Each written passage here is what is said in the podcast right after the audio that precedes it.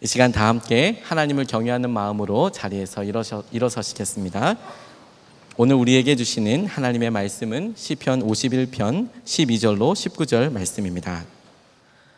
주님께서 베푸시는 구원의 기쁨을 내게 회복시켜 주시고 내가 지탱할 수 있도록 내게 자발적인 마음을 주십시오. 반역하는 죄인들에게 내가 주님의 길을 가르치게 하여 주십시오. 죄인들이 주님께로 돌아올 것입니다. 하나님, 나를 구원하시는 하나님, 내가 살인죄를 짓지 않게 지켜주십시오. 내 혀가 주님의 의로우심을 소리 높여 외칠 것입니다. 주님, 내 입술을 열어주십시오. 주님을 찬양하는 노래를 내 입술로 전파하렵니다. 주님은 재물을 반기지 않으시며 내가 번제를 드리더라도 기뻐하지 않으십니다. 하나님께서 원하시는 재물은 찢겨진 심령입니다.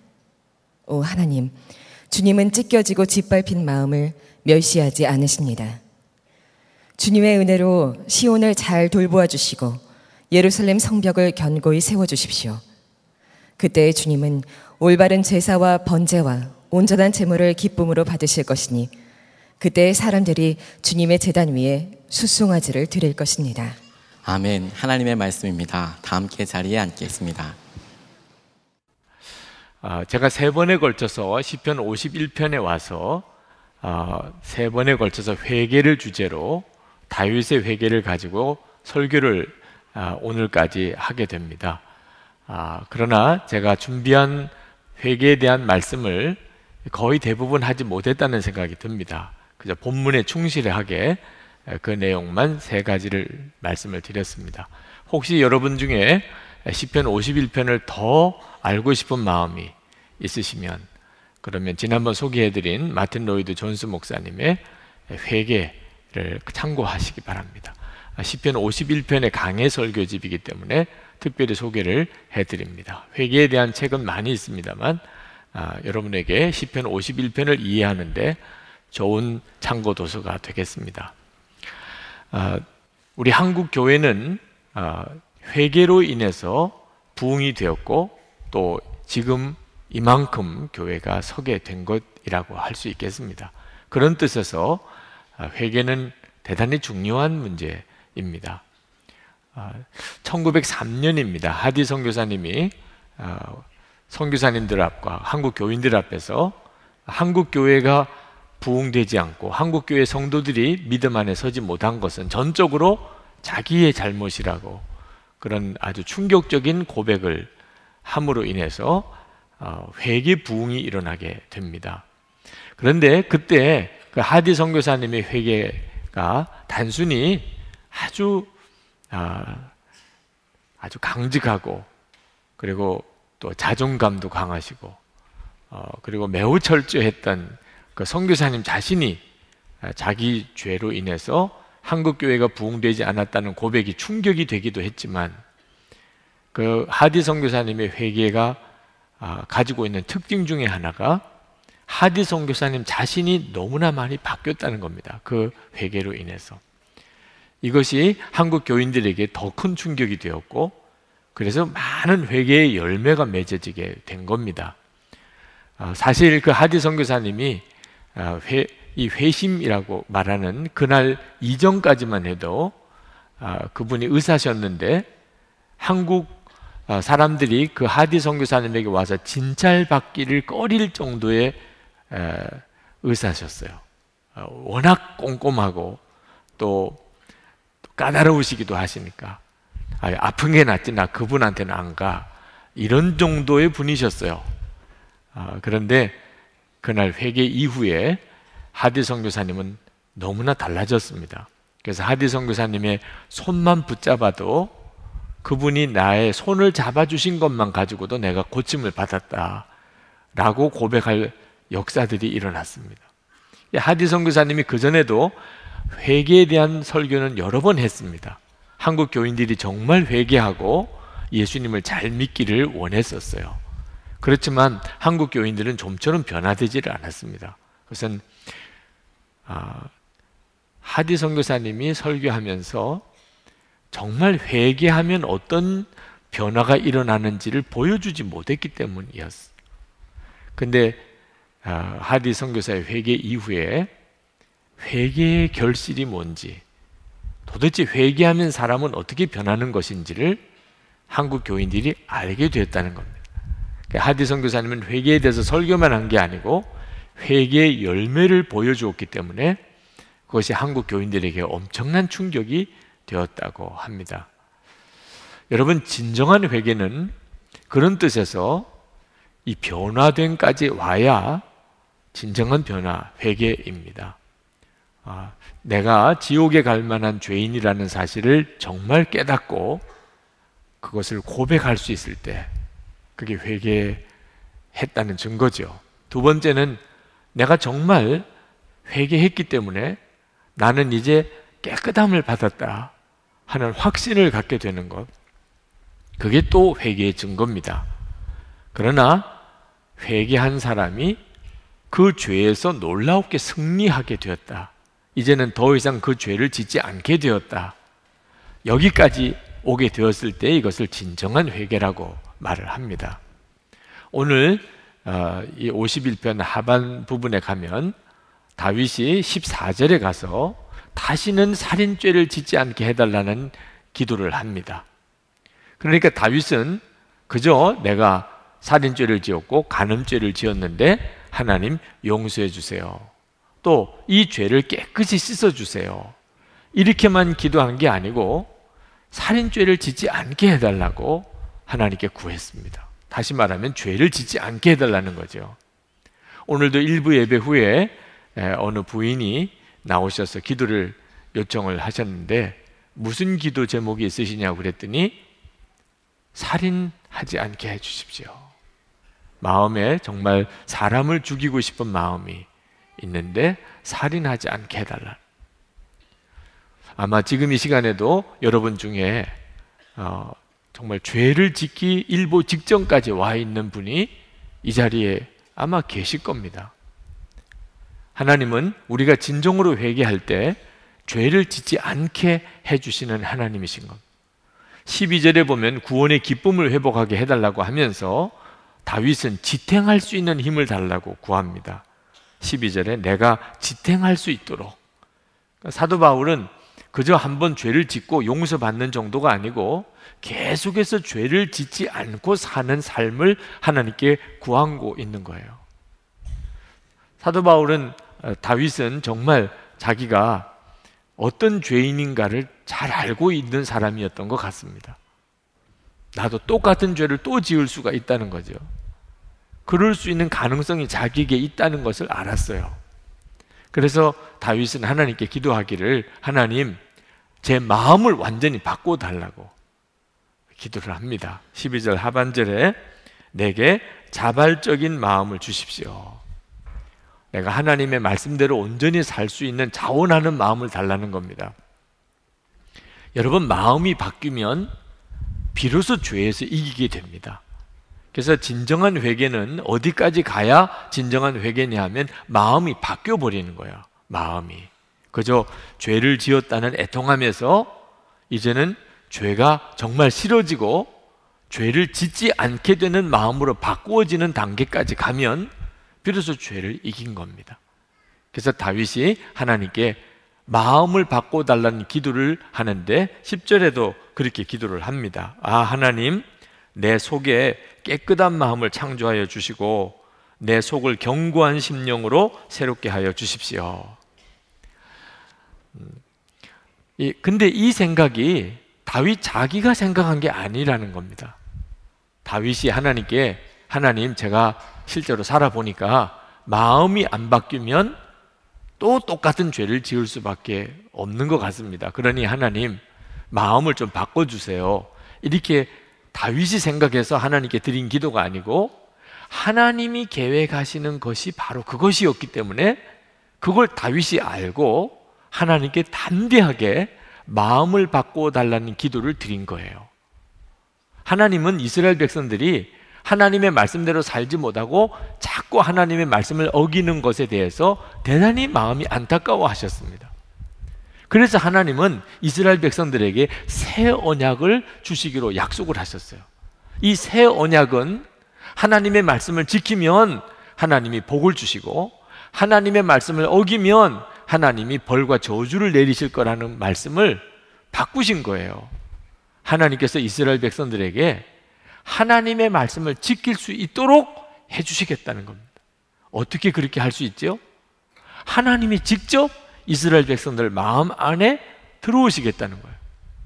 이것이 하나님이 이스라엘 백성들에게 율법만 주시지 않고 새 언약을 주신 겁니다. 하나님이 직접 이스라엘 백성들 마음 안에 들어오셔서 이스라엘 백성들의 마음을 바꾸어 놓으시겠다는 에스겔서 11장 19절 20절 말씀입니다.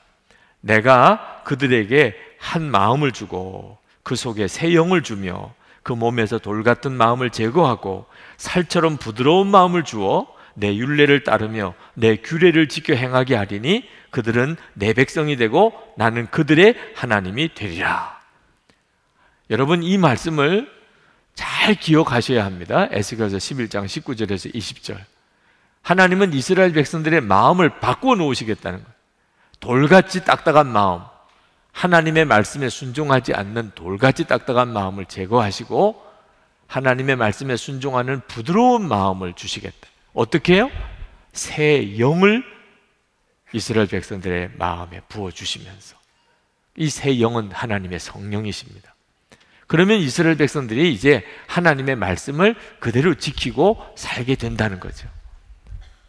하나님이 원하시는 것은 단순히 우리를 죄가 있다는 것을 깨우쳐 주시려고 하는 게 아닙니다. 이제는 하나님의 말씀대로 살 수 있는 사람을 만드시겠다는 거예요. 어떻게 해요? 하나님의 성령께서 우리 마음에 오심으로 그 일을 하시겠다는 하는 겁니다. 이 약속을 예수 그리스도를 통하여 하나님이 이루십니다. 예수님이 십자가에 죽으시고 그리고 성령께서 성도들의 마음에 임하셨어요. 고린도후서 1장 22절에 하나님이 우리에게 인치시고 보증으로 성령을 우리 마음에 주셨느니라. 할렐루야. 우리 모두에게 이루어진 일입니다.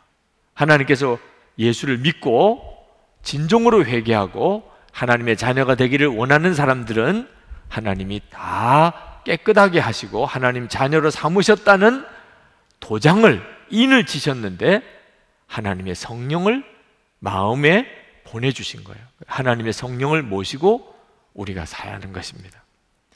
여러분 중에 아무리 해도, 아무리 노력해도 죄를 이기지 못했던 분들, 결심을 해도 아주 노력을 해도 아, 이 죄를 도무지 극복하지 못하셨던 분들, 그것 때문에 마음이 상하고 좌절하신 분들은 이제부터 여러분 안에 오신 하나님, 그 하나님을 바라보시기 바랍니다. 하나님은 여러분을 죄 짓지 않게 하시려고 여러분 안에 하나님, 성령 하나님이 오시게 했습니다. 그러므로 진정한 회개는 내 마음에 하나님을 모시는 단계. 그래서 마음이 완전히 바꾸어지는 단계까지 가는 것이 진정한 회개입니다. 우리가 하나님을 정말 마음에 모시면 그러면 구원의 기쁨이 계속 회복될 뿐만 아니고 지속됩니다. 그저 나 하나 죄를 짓지 않는 게 아니고 다른 죄인들을 주님께로 인도하는 사람이 됩니다. 13절 보시면 반역하는 죄인들에게 내가 주님의 길을 가르치게 하여 주십시오. 죄인들이 주님께로 돌아올 것입니다. 찬양의 문이 열립니다. 15절에 주님 내 입술을 열어 주십시오. 주님을 찬양하는 노래를 내 입술에 전파하려 합니다.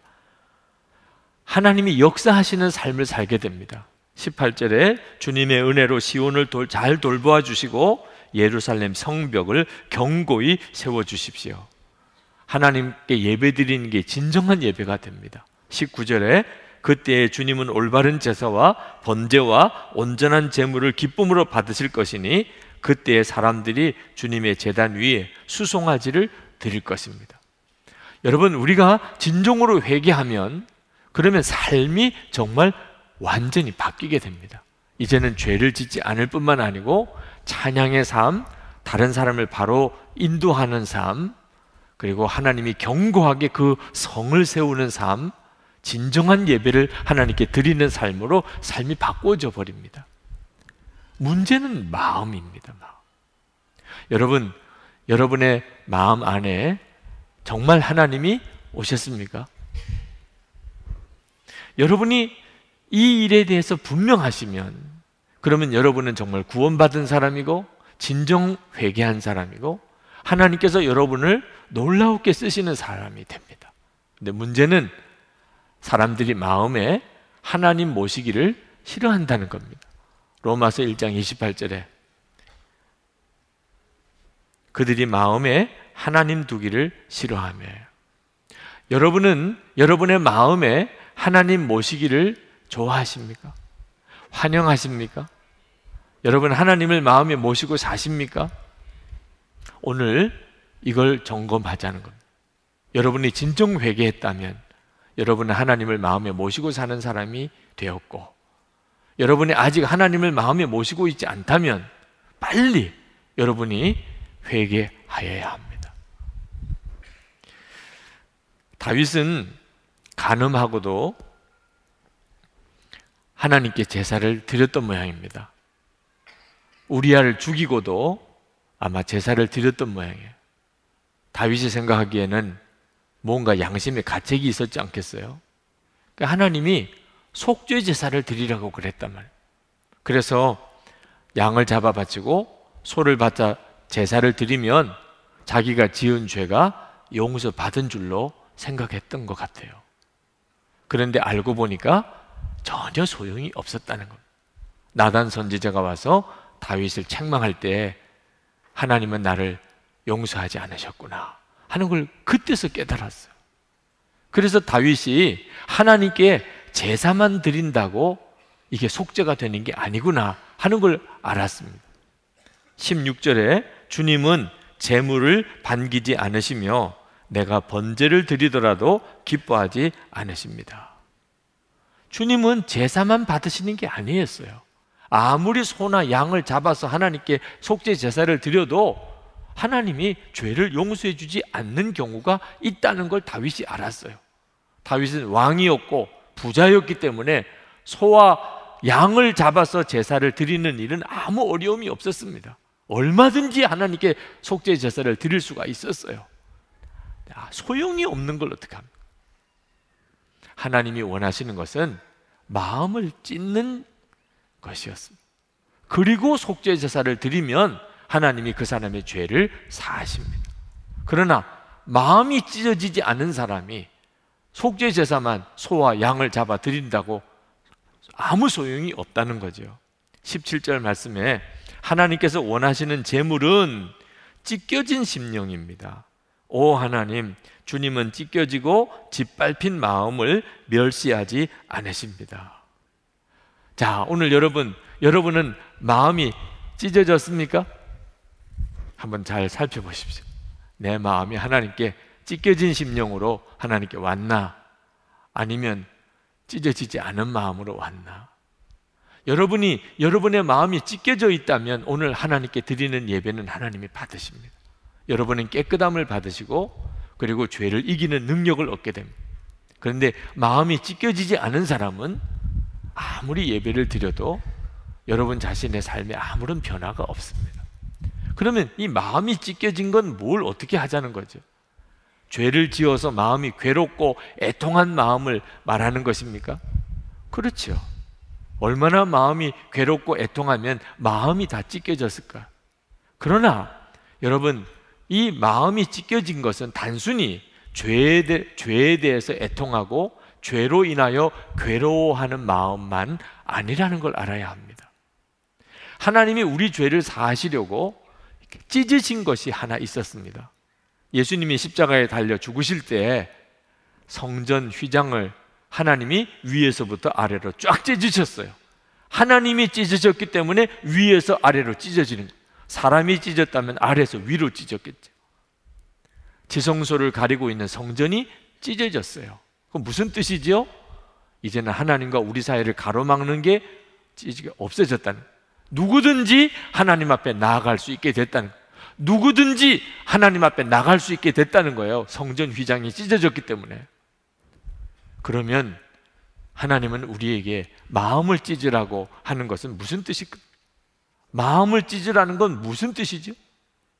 하나님이 우리 마음속에 들어오시게 하라는 마음이 찢어지지 않은 사람은 어떤 사람입니까? 하나님이 들어갈 수가 없어요. 마음에 들어오실 수가 없어요. 마음이 찢어진 사람, 내 죄로 인해서 애통하고 너무너무 안타까워서 내가 마음을 찢었어요. 하나님, 이제는 내게 오세요. 하나님, 이제는 내 마음을 다스려 주세요. 내, 내 마음의 왕이 되어 계세요. 그런 사람이 마음을 찢은 사람이에요. 여러분, 죄를 짓고 그 죄에 대한 죄책감이 너무 심하고 그 죄 때문에 너무 부끄럽고 그 죄로 인해서 너무 고통스러워서 자살을 한 사람이 있다고 합시다. 그 사람은 얼마나 마음이 힘들면 얼마나 죄에 대해서 회개했으면 스스로 목숨을 끊었을까요? 그 정도쯤 되면은 마음 찢은 거 아닙니까? 아니 스스로 목숨을 끊을 정도로 죄로 인해서 괴로워하고 그 때문에 부끄러워하고 그것 때문에 고통스러워 했다면 하나님이 받아주셔야 되죠. 그 정도로 죄를 회개했다면 자살을 할 정도로 그 정도쯤 했다면 용서 받아야 되잖아. 가론 유다가 예수님을 은 30에 팔아버리고 그리고는 얼마나 괴로워했습니까? 어느 정도 괴로워했느냐? 스스로 나무에 목을 매달아 죽을 정도로 괴로워했어요. 그러면 가련 유다는 천국에 가야 되잖아요. 죄를 지었지만 회개했으니까 천국에 가야 되잖아요. 그러나 죄를 짓고 너무너무 괴로워서 고통스러워서 스스로 목숨을 끊을 정도가 되어도 그건 진정한 회개가 아니에요. 왜? 마음을 찢은 게 아니니까. 하나님이 그 속에 들어오실 수 있도록 하는 것이 진정한 회개지. 죄로 인해서 괴로워한다고 정신 이상이 될 정도로 죄책감 때문에 정신 이상이 될 정도로 죄로 인해서 괴로워해도 마음을 찢지 않은 사람이 있습니다. 마음을 찢는 것은 하나님이 들어오시는 거예요. 하나님이 정말 내 마음에 들어오세요. 우리가 하나님을 마음에 모시기가 싫은 이유는 내 마음대로 못 사니까 그래. 하나님이 내 마음에 들어오시면 그때부터 신경이 너무 쓰여요, 하나님께. 하고 싶은 것도 못할 것도 같고, 하지, 하기 싫은 것은 꼭 해야 될 것 같고, 내 마음에 하나님이 들어오셔서 내 마음의 왕이 되시면, 그러면 내가 지금까지 습관적으로 하던 모든 일, 은근슬쩍 짓던 죄, 어떻게 더 이상 지어요? 하나님을 모시고 이제 평생 사는데 마음에 모시고 산다. 그래서 예수를 믿어도 교회를 다녀도 마음은 안 찢는 겁니다. 후회는 하지요. 죄로 인해서 괴로워는 합니다. 그러나 마음은 아직도 안 찢어요. 왜? 하나님을 모시고 사는 것은 더 힘들다고 생각하니까. 그런데 어떤 사람은 마음을 찢습니다. 주여, 내 마음에 들어오세요. 하나님이 성전 휘장을 찢으신 것처럼 하나님의 성전 휘장을 찢으셨다면 우리는 내 마음을 찢어야 한다. 하나님 들어오세요. 하나님께서 어떤 것도 가리지 않고 우리가 하나님께 나오게 하셨다면 우리도 하나님이 내 마음에 들어오게 하셔야 되잖아요. 여러분, 여러분이 정말 하나님을 여러분의 마음에 그렇게 모셔드리게 되면 그러면 진짜 회개한 겁니다. 그리고 그 사람은 반드시 죄에서 승리하게 됩니다. 하나님을 마음에 모시고 사는 사람이 어떻게 죄를 더 짓고 살겠어요? 어떤 분들은 죄에서 이기는 설교를 하면 너무너무 알러지 반응을 일으키는 분이 계십니다. 원죄, 우리는 원죄가 있는데 어떻게 죄를 이긴다고 할 수 있습니까? 성경은 분명히 우리가 원죄가 있다는 걸 말합니다. 우리는 죄 덩어리예요. 죄가 우리 속에 박혀 있습니다. 우리가 죄를 지어서 죄인이 아니고 죄인이기 때문에 죄를 짓는 거예요. 그러나 성경은 원죄만 이야기하는 게 아닙니다. 성경은 놀라운 말씀을 하고 있어요. 우리는 원죄를 가지고 있는 사람이지만 예수님을 믿게 되면 그 원죄를 가지고 있는 옛사람이 십자가에 예수님과 함께 죽었다는 거예요. 그리고 예수님의 생명으로 다시 산다는 그것이 십자가 복음입니다. 우리가 죄에 대해서 죽었는데 어떻게 더 이상 죄 가운데 살아요? 로마서 6장 2절에 그럴 수 없느니라 죄에 대하여 죽은 우리가 어찌 그 가운데 더 살리요? 로마서 6장 6절에 우리가 알거니와 우리의 옛사람이 예수와 함께 십자가에 못 박힌 것은 죄의 몸이 죽어 다시는 우리가 죄에게 종로로 하지 아니하려 함이니 고린도후서 5장 17절에 그런즉 누구든지 그리스도 예수 안에 있으면 새로운 피조물이라 이전 것은 지나갔으니 보라 새 것이 되었도다. 예수님을 믿으면 우리는 완전히 새 사람이 된 겁니다.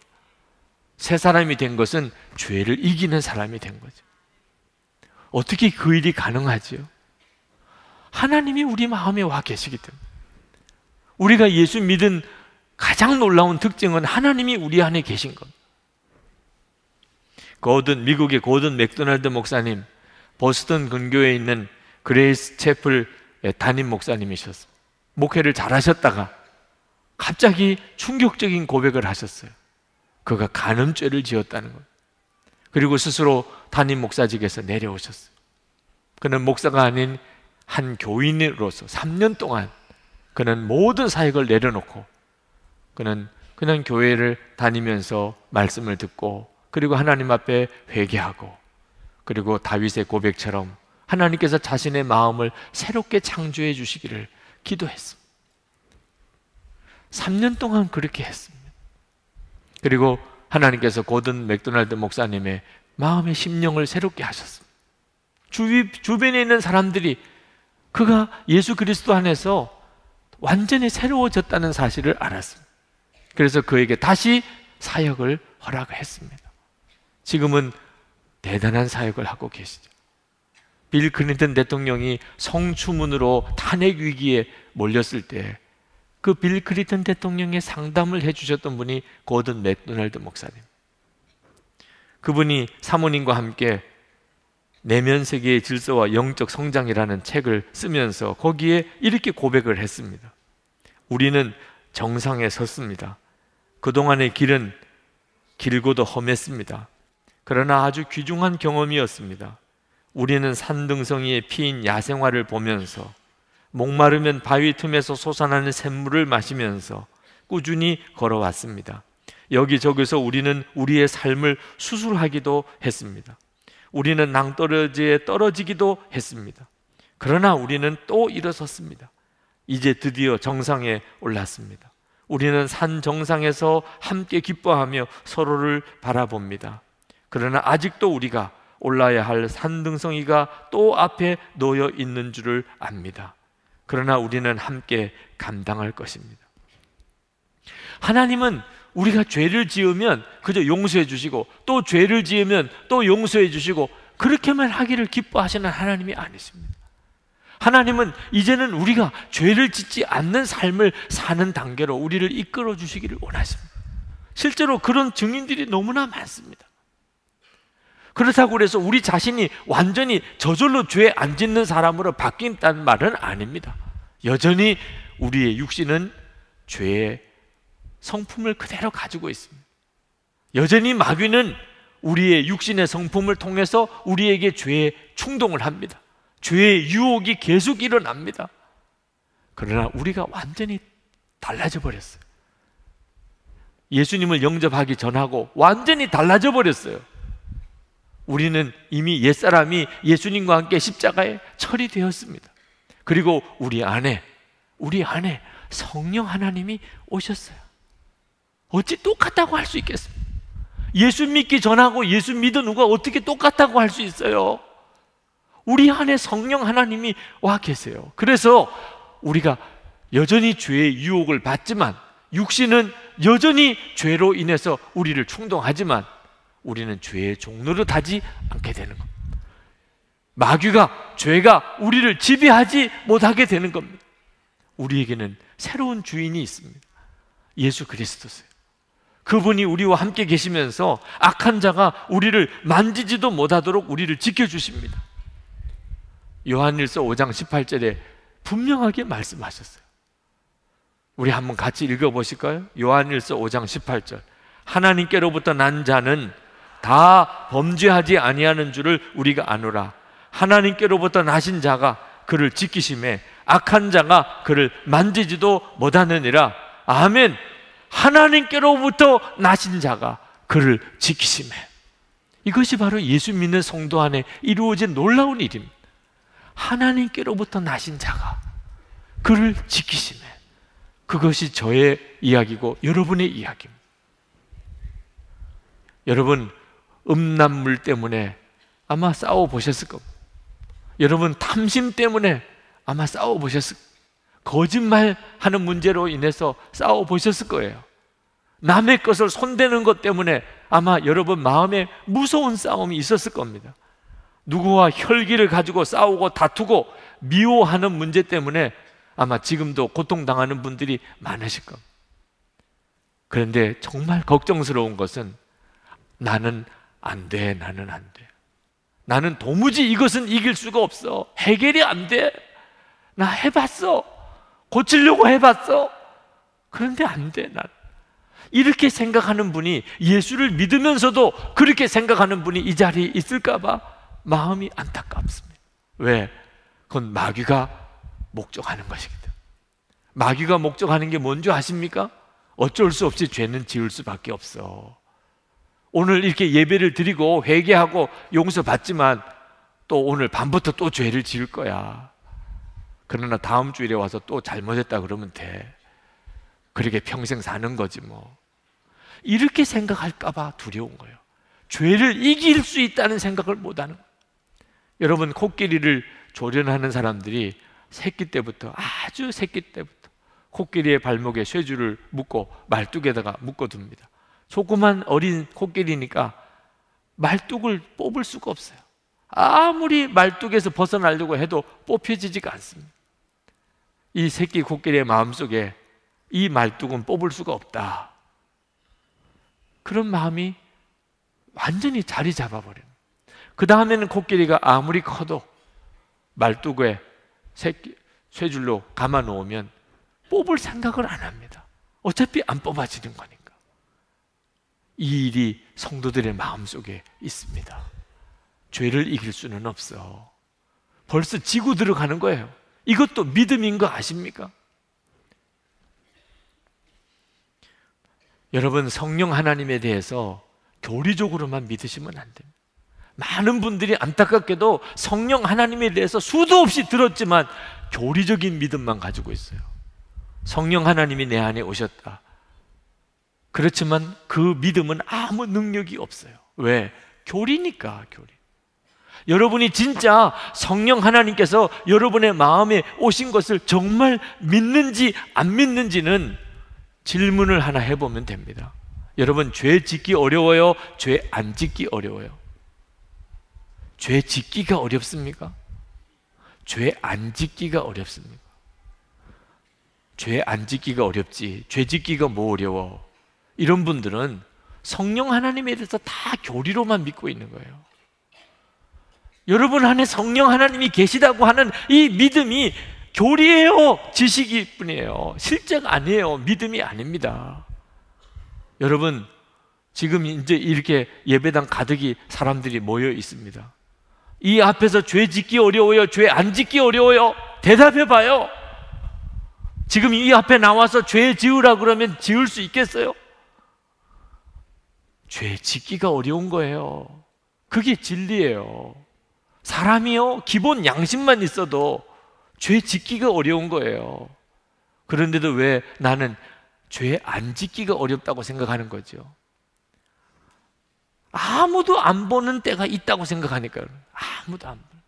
사람들 보는 앞에서야 죄 못 짓지요. 그런데 아무도 안 볼 때야 얼마든지 내가 죄를 짓지요. 여러분, 성령 하나님을 모신 사람에게 아무도 안 볼 때가 있습니까?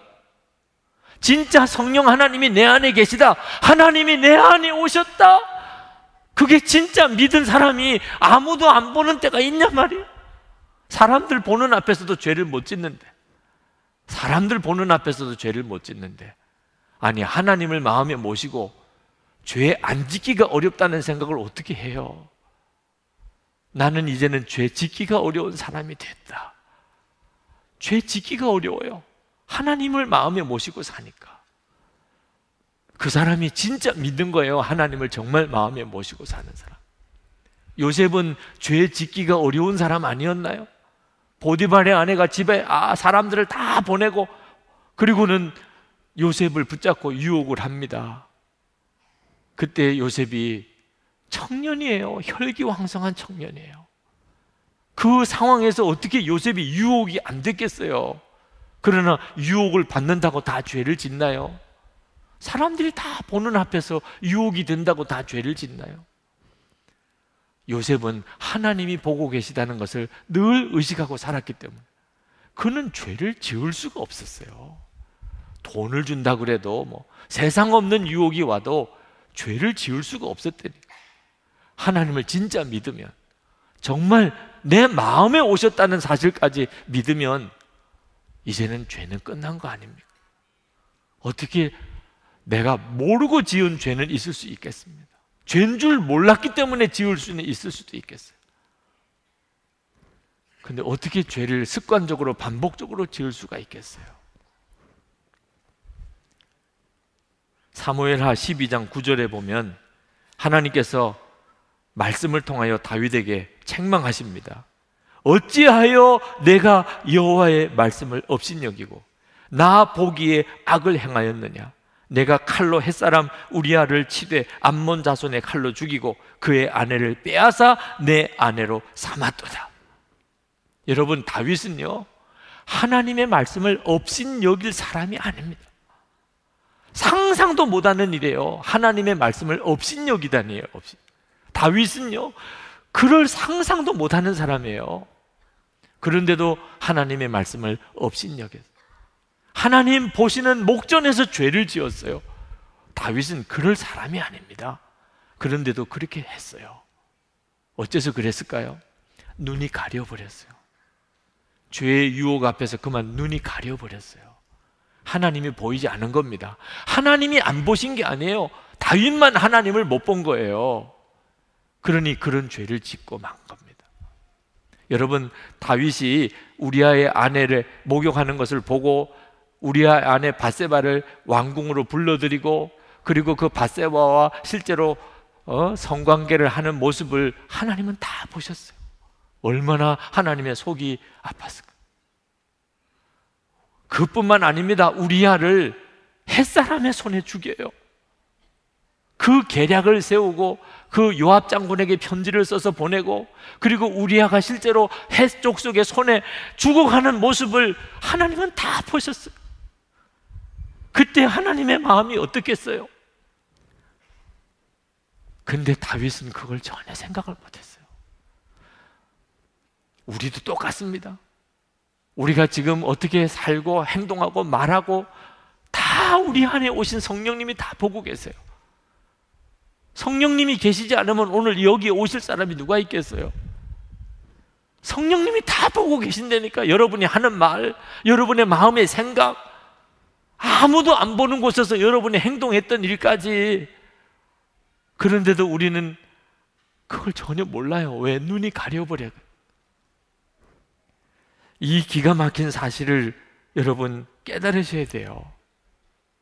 로, 로마서 8장 26절에 성령이 말할 수 없는 탄식으로 우리를 위하여 친히 강구하시느니라. 히브리서 12장 1절에 우리에게 구름같이 둘러싼 허다한 증인들이 있으니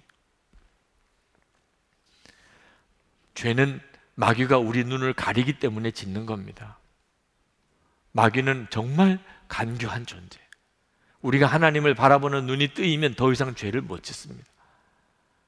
마귀가 우리 눈을 가리니까 죄를 짓는 거예요.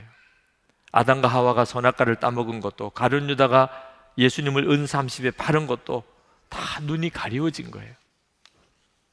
성도 여러분, 눈을 떠야 됩니다. 여러분 안에 오신 하나님의 그분을 바라보는 눈을 떠야 돼요.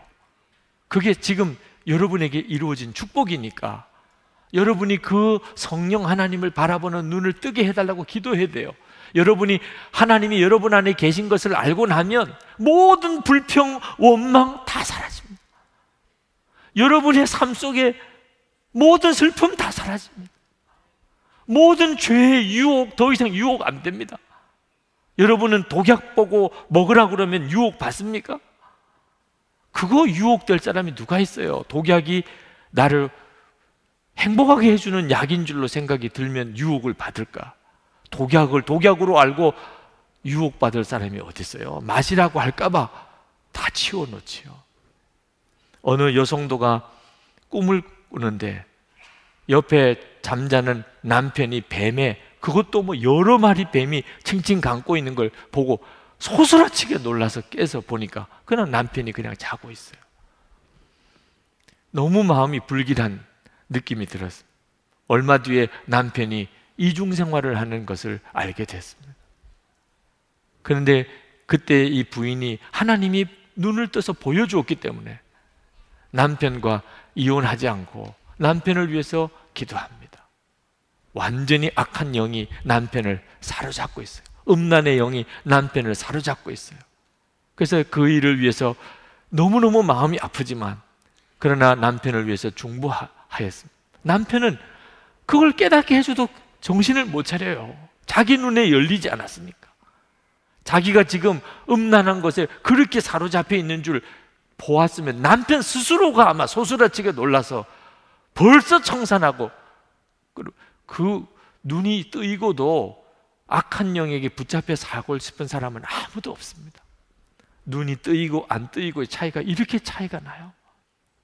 하나님이 하나님의 성령 하나님께서 여러분에게 눈을 열어 주시고 나면 죄 짓고 싶은 생각 하나도 없어집니다.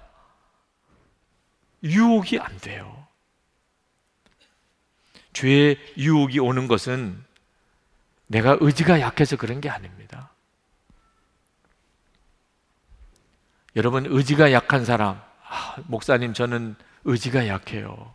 그래서 저는 자꾸 죄에 넘어져요. 그런 분들 한번 독약 드릴 테니까 마셔보시겠어요? 의지가 약하면 독약도 마십니까? 독약은 안 마신다. 그 정도면 충분해요. 그 정도 의지면 충분. 독약은 안 마시지. 성령께서 눈을 열어주시면 죄가 독약보다도 더한 거예요. 아, 목사님, 성령께서 정말 역사하시면 저도 죄 안 짓지요. 이것도 속 터지는 이야기예요. 에베소서 4장 30절에 성령을 근심하게 하지 마라. 성령. 그 안에서 너희가 구속의 날까지 인침을 받았네. 우리 안에 오신 성령께서 역사하시는 것 중에 근심이 있어요. 근심이.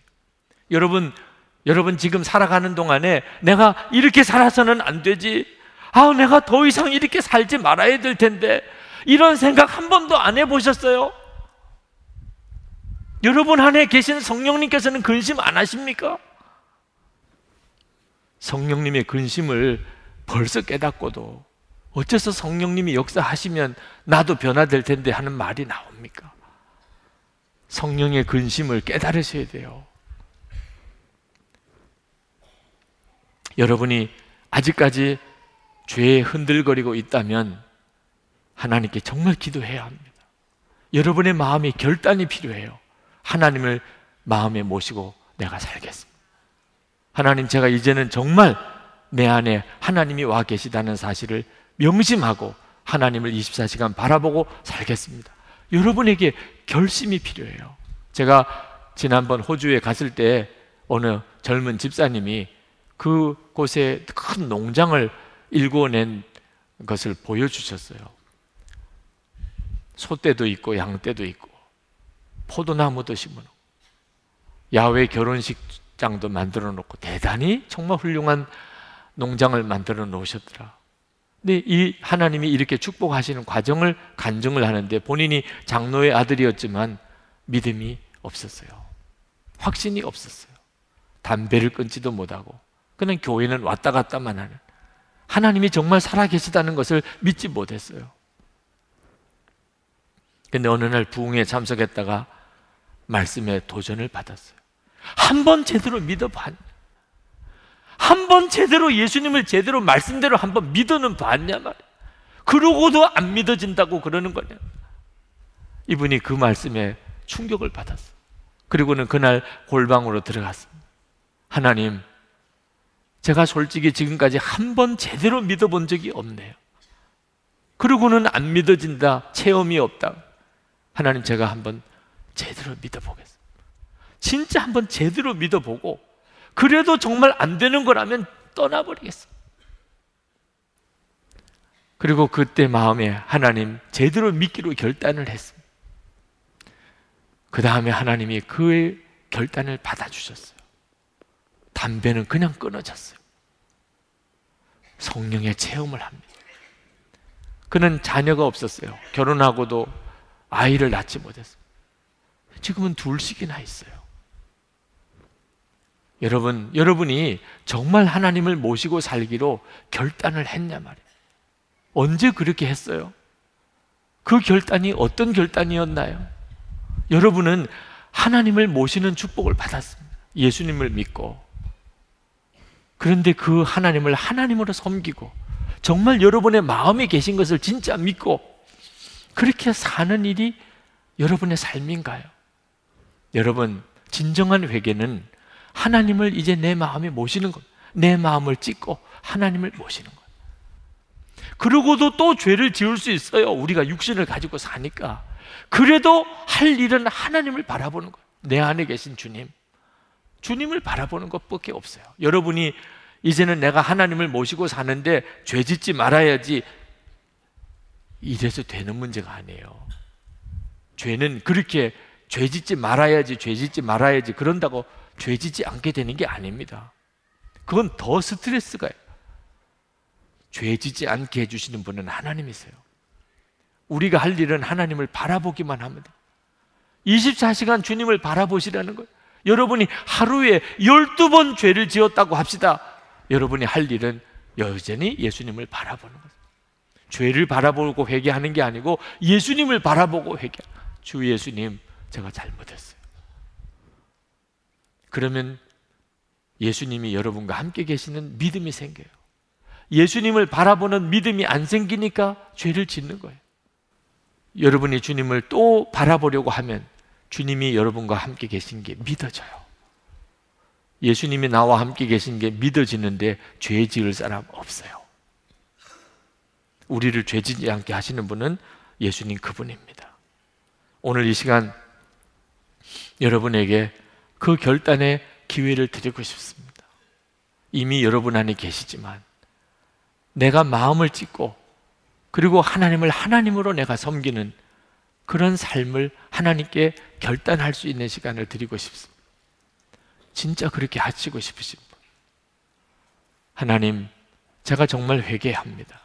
이제는 하나님을 내 마음의 하나님으로 그렇게 모시고 살겠습니다.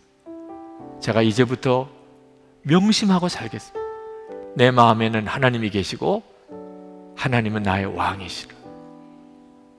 제가 항상 의식이 있는 동안에 항상 그걸 의식하고 살겠습니다. 저를 죄에서 이기게 하실 분은 하나님이십니다. 악한 자가 나를 만지지도 못하게 해주실 분도 하나님이십니다. 주여 나의 왕이 되시고 내 마음에 진정으로 임하여 주소서. 원하시는 분들은 자리에 일어나십시오. 자리에 일어나서 기도하십시오. 이 시간에 우리 다 같이 기도하실 텐데 여러분이 정말 오늘 진정으로 회개한 자인 것을 주님께 고백하십시오. 저는 이 시간 제 마음을 찢습니다. 더 이상 죄의 종로를 하며 헌성으로 교회만 왔다 갔다 신앙생활 하지 않겠습니다. 저는 하나님을 마음에 모신 자로 살고 싶습니다. 주여 저를 붙잡아 주소서. 눈을 열어 주소서. 저를 인도해 주시옵소서. 통성으로 기도합시다. 은혜와 사랑이 충만하신 아버지 하나님, 놀라우신 하나님의 은혜를 감사합니다.